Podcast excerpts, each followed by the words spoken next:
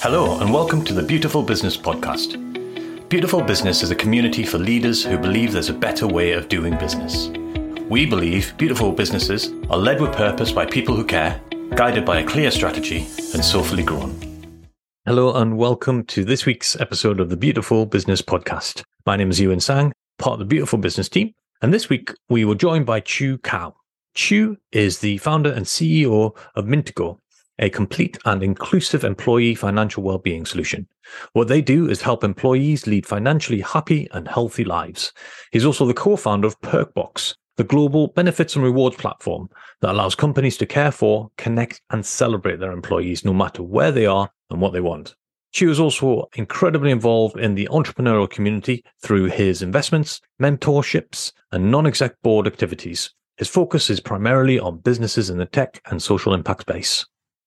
Chieu, let's talk about scaling the commercial performance of a business. Given the current economic climate as well, it's quite a pertinent topic to speak about because, you know, when the economy is looking a bit tough, when there are lots of headwinds, people talk a lot about headwinds. That's probably one of the first things that come to mind as a business leader is right, okay, what do we need to do to make sure that commercial performance is going? And if you're scaling a business, how do you scale up performance? How do you make sure you continue that growth? So let's start off. If you could give us a quick rundown on your commercial growth experience, and perhaps if we speak specifically around your experiences around Perkbox and, and Mintago. Sure. So prior to starting Perkbox, my role was in marketing. And so that was my subject matter expertise. I used to work at Amazon and Microsoft in, in that department.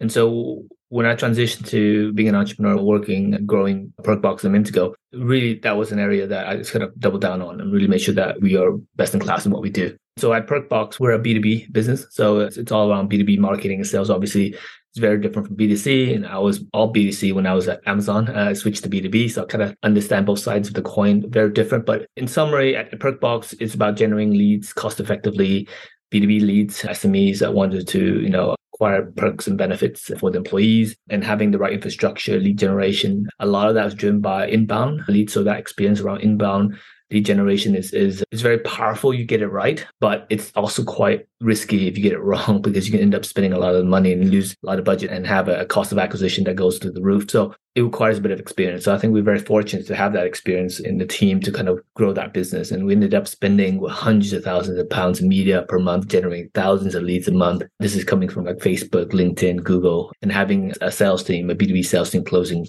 those leads over the phone. That's that's exciting. And I think what I can also say is that your sales function and your marketing functions will vary as you get larger and and there's almost like leveling up kind of capabilities of which I can go into. You can't jump steps necessarily. So that's the thing people don't understand is that you can only do certain things at a certain time and certain kind of budget for for organizations. I can unpack that a bit more, mm-hmm. but that's what I've learned through my growth at Perkbox. So with Mintago, we're actually an earlier stage, and so but I can see what's coming as well, but we're not there yet. It's really interesting you made that point about if you get your lead generation wrong, it could be a very expensive exercise to go through. Certainly, you know, when we first met, some of the clients that I worked with at the time spent a huge amount of money on lead generation and they would also generate a huge quantity of leads.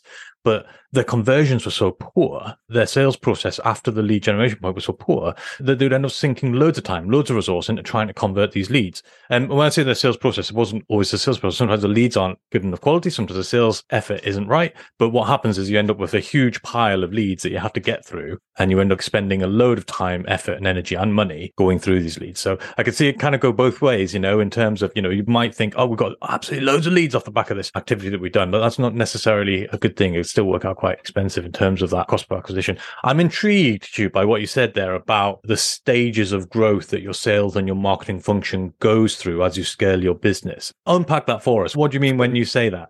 Okay. So when we're talking about B2B business marketing here, uh, B2B business marketing and sales, typically the, the stages that you develop are when you first start a business, you would lean on outbound sales. Outbound sales is very capital efficient. You know, you get an SDR, a sales development rep, or account exec. The SDR are the people who would generate the leads. Typically, would you know reach out to social selling on LinkedIn, you know, calling or emailing. The three main kind of sort of actions that they take. They book a demo, put in the calendar, and the account exec takes it from there and runs a demo and closes the lead. That's work. That's a very sort of basic vanilla approach to it. There are lots of tools and technology that sits on top that helps facilitate that, but at a high level, that's the function. We have that at Mintago, We have that at Perkbox. Now, what happens next is that depending on the organization and depending on the types of leads you generate or the, the size of the clients you target, the next stage would vary. So, for example, if you're targeting SMEs, you typically can generate leads at volume quicker, faster, and you would probably want to you know, assign the value to these leads closer to the beginning of the funnel. For example, marketing would say, hey, like, you know, generate, say, 200 leads a month. A good lead is a lead that would attend a demo, for example. And that's sort of how you do it because they feel that they can control quality lead to that stage. So we're talking about different stages of leads now.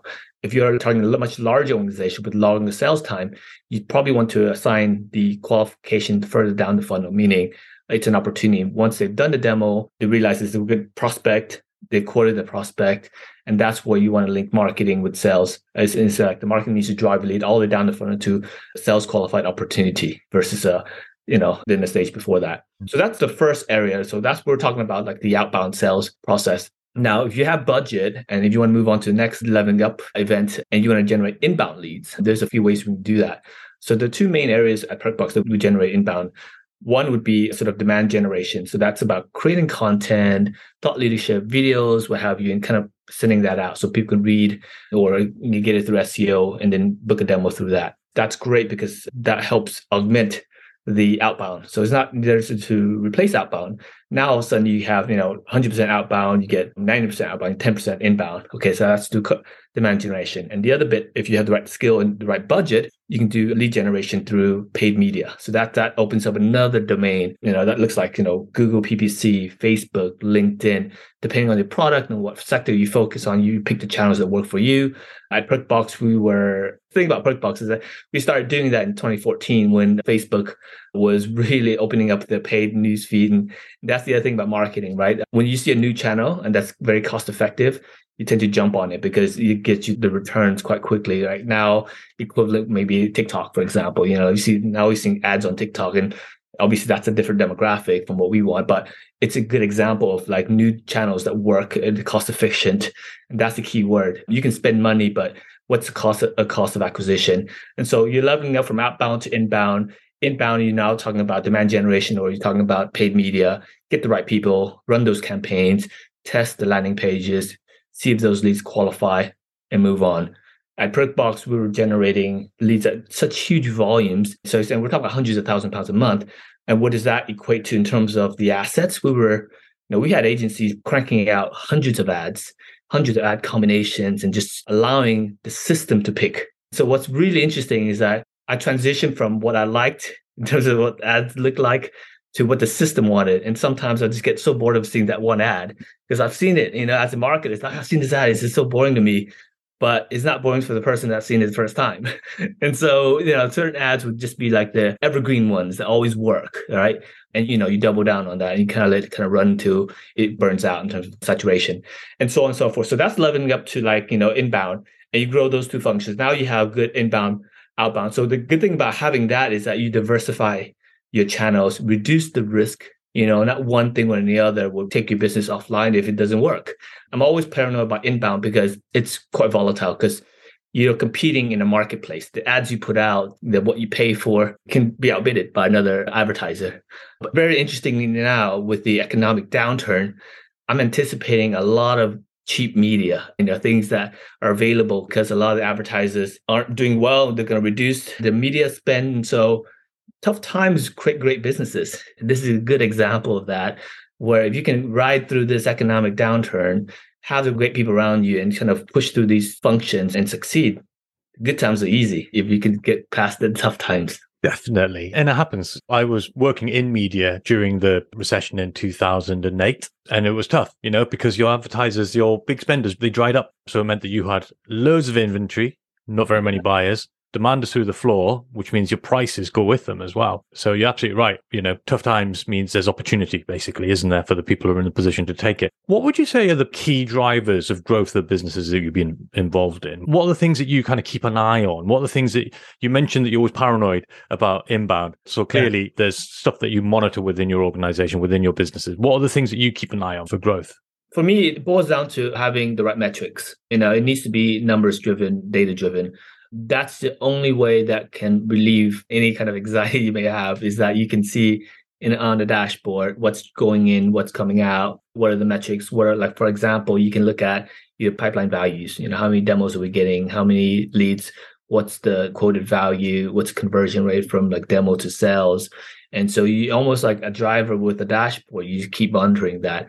And the more comfortable you're with that, the more comfortable your team is with those metrics, the more controllable your organization would be. And another way to represent this would be on a funnel basis as well. So the answer to that is like it's really about having good, clear metrics that you define your functions and have everyone kind of get bought into that. As a leader, you don't want to get too much into the weeds because then, you know, you allow your team the creativity to kind of find the right, you know, outcomes and you know the right kind of channels to do. So another thing that I heard was quite powerful is from a management point of view is to create a company where you're tightly aligned but loosely correlated. So what does that mean? Meaning in terms of the vision and the goals, you're very aligned. Here's what we're trying to do. But in terms of correlation and when things happen, how they happen, keep it loose. Allow them to that freedom to kind of move around as long as they're aligned with the vision. So that's another way to kind of look at this and these problems. Like whatever ads you use, whatever channels, here's the budget. Okay, stick within the budget, stick within the cost of acquisition, go run with it and see what you can find out.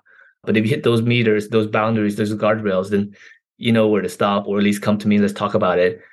That's how you run a business and you empower them because if you don't get past that phase of like i said before in terms of delegating allowing your talented team to take the reins you'll never grow. You never get away from just that small business that you are in control of. And that's where the fun happens as well. When when things starts happening without you knowing and that's the best thing about being a leader that you have realizing and seeing that the people around you are are growing the business because they can and they have to. And having that kind of system in place allows you for that.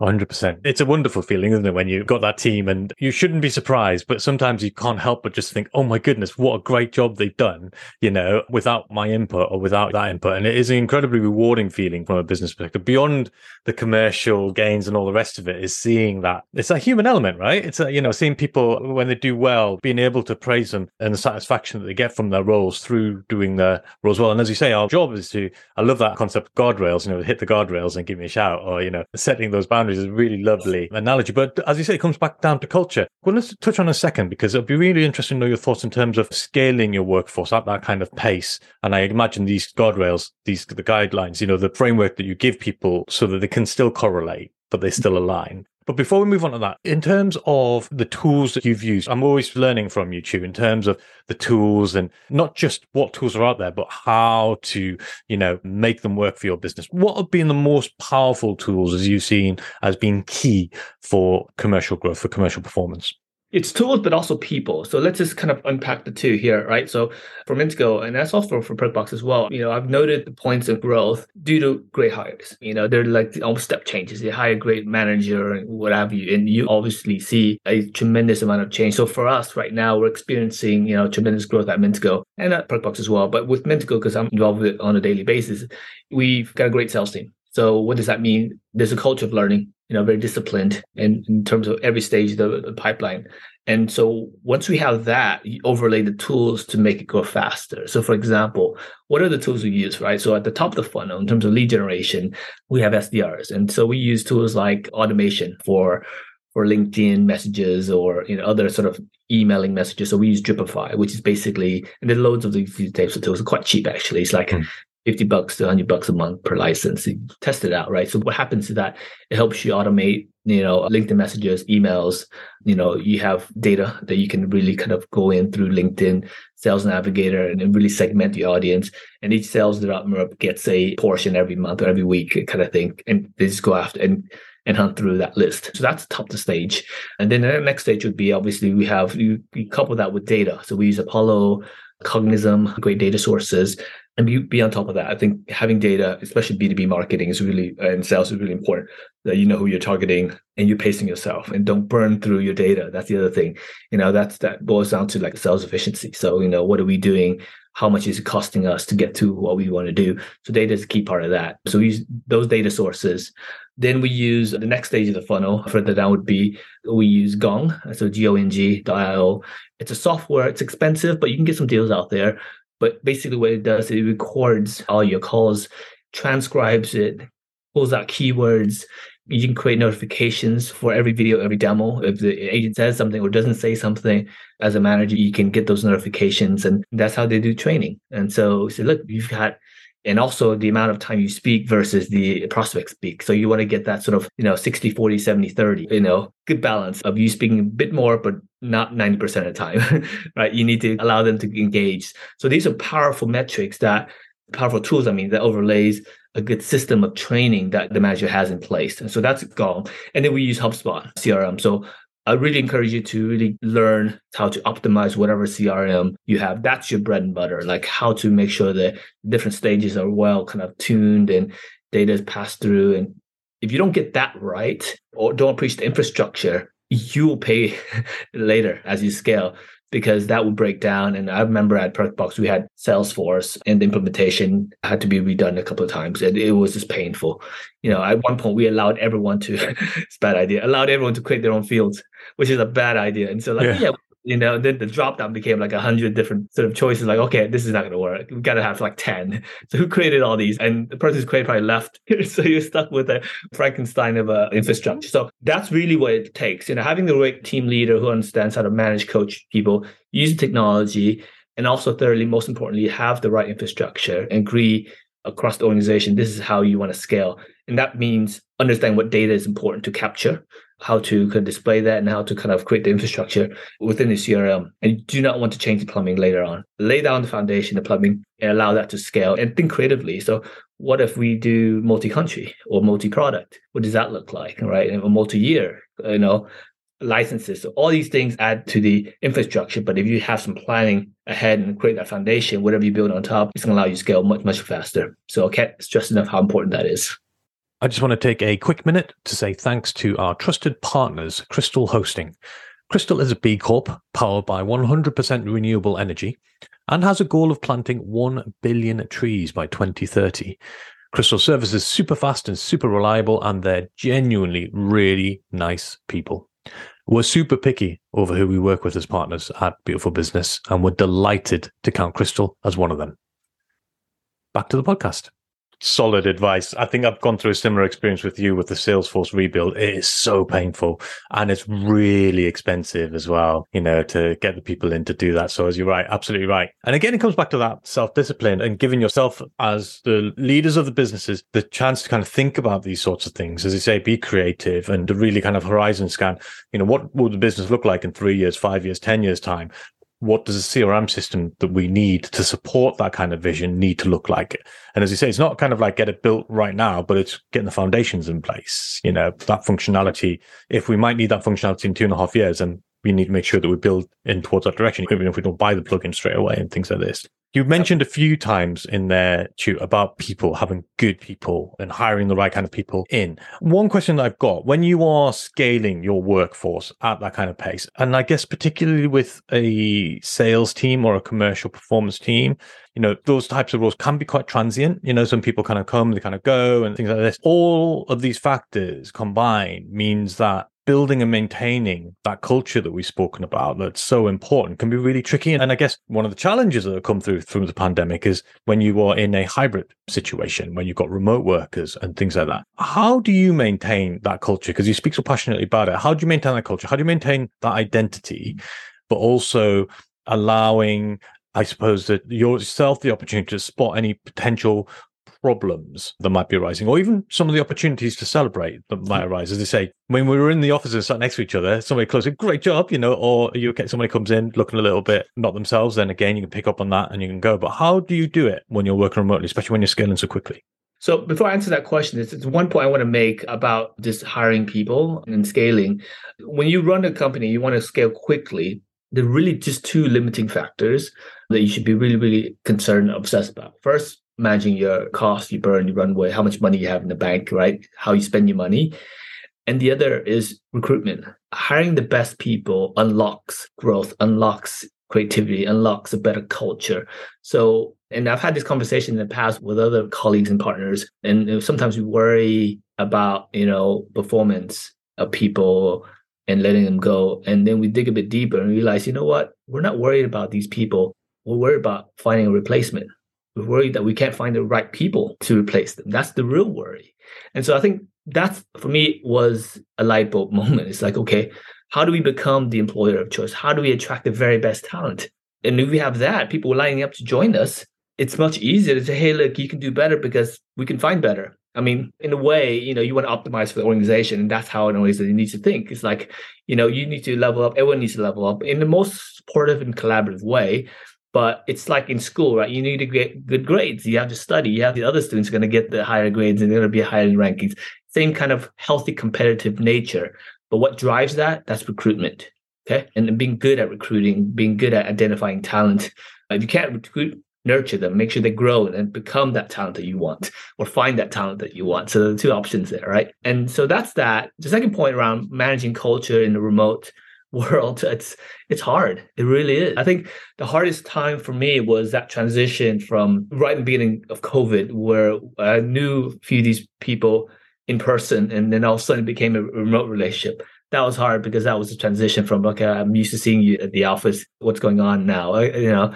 But once you start hiring people remotely and building that sort of remote first culture it's actually easier. You've learned I've learned over the years, last few years, to kind of have regular stand-ups in the morning and always over communicate. I think that's something really important. Use of emojis, you know, use a lot of that. Just kind of pad the text with a bit of emojis. It all really helps. Encouraging people to celebrate more on Slack, whatever medium you use, and just normalize that. And that's really the best translation of what we have from a terrestrial to a digital world. But you need to set the example. You need to say, hey, look, is it's not spam. You create the culture. So carry on, you know, posting to the feed and create a channel for these types of things and channels for that thing. That's the only way to kind of overcome that. But that's the way of the future. You have to be good at remote management and have the tools in place. But a lot of people initially saw the dark side of having remote culture, you know, distributed workforces where you don't have no idea what they're doing. You know, you just have to trust people. And but then again, it forces you to be a better manager.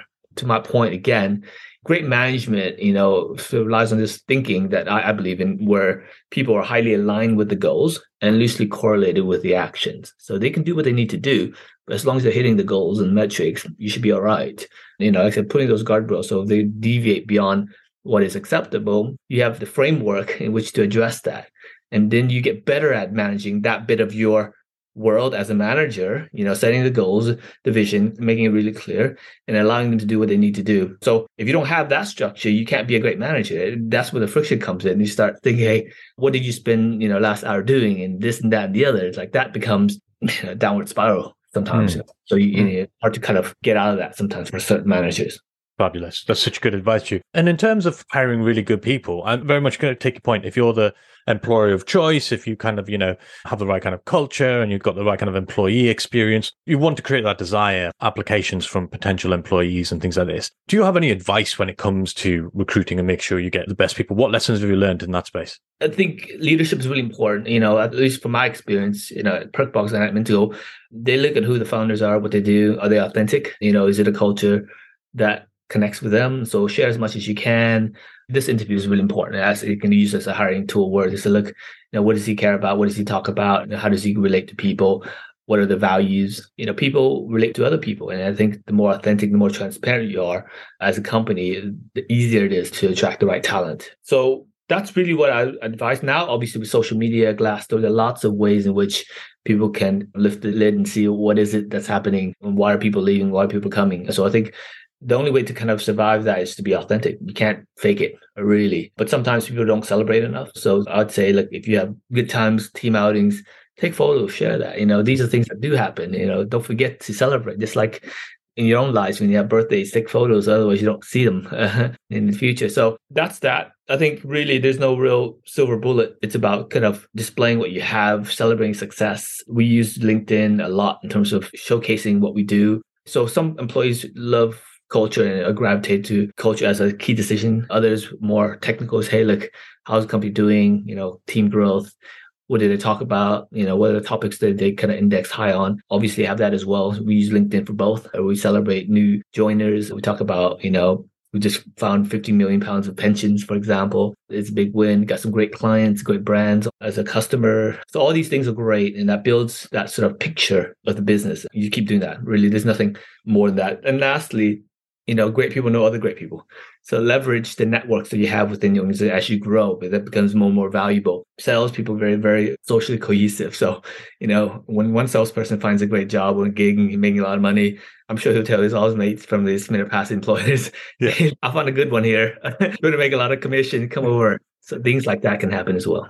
100%. And I guess that, that taking that position as the employer of choice and celebrating those things is so important and also thinking about it from all the different elements that a potential candidate might go from. In terms of your recruitment process, and I suppose it comes back to that question about remote. You mentioned that hiring remotely now means that, you know, that kind of hybrid culture is a bit more commonplace. But were there any kind of lessons that you learned in terms of the actual hiring, in terms of the interviewing and things like that? Was anything that you kind of picked up over the last couple of years that you found worked really well? Nothing really different. You just have to kind of translate that into videos. Sometimes it's actually easier because you can share screen, you can show the platform, you know, you can interact with that rather than having in person. You may not have that sort of natural kind of inclination to kind of demo the product. You can do that online. You can do recordings. You can do lots of great things that you can do now that it's remote. So mm. don't always see it as a bad thing. For most of what we do, it's actually a positive because we're leveraging technology to allow us to screen, to record, to optimize our pipeline. So hiring is like a sales function. You pipeline talent, you you know send out leads, you see what's out there. So it's no different from sales. And so you optimize our sales funnel, you optimize our hiring funnel. So right now at Mintago, we actually have a pipeline of candidates ready to join as we scale already. So that's a great feeling, right? Because the people are waiting in the wings because they're keen to join.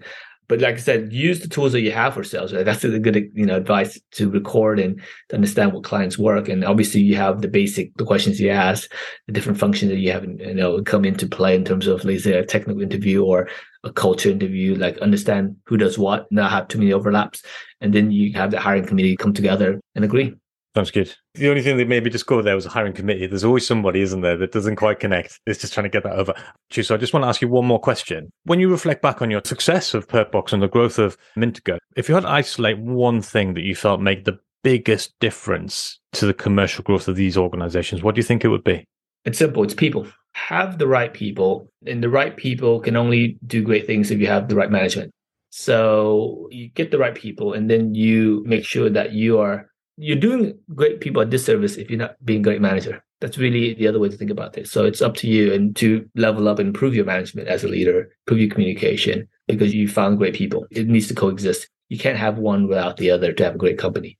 Thank you so much for joining us for this week's episode of the Beautiful Business Podcast. And thank you very much to Chieu for joining us, sharing his experiences in founding, starting, and growing Perkbox and Mintago. Thank you for joining us for this week's Beautiful Business Podcast.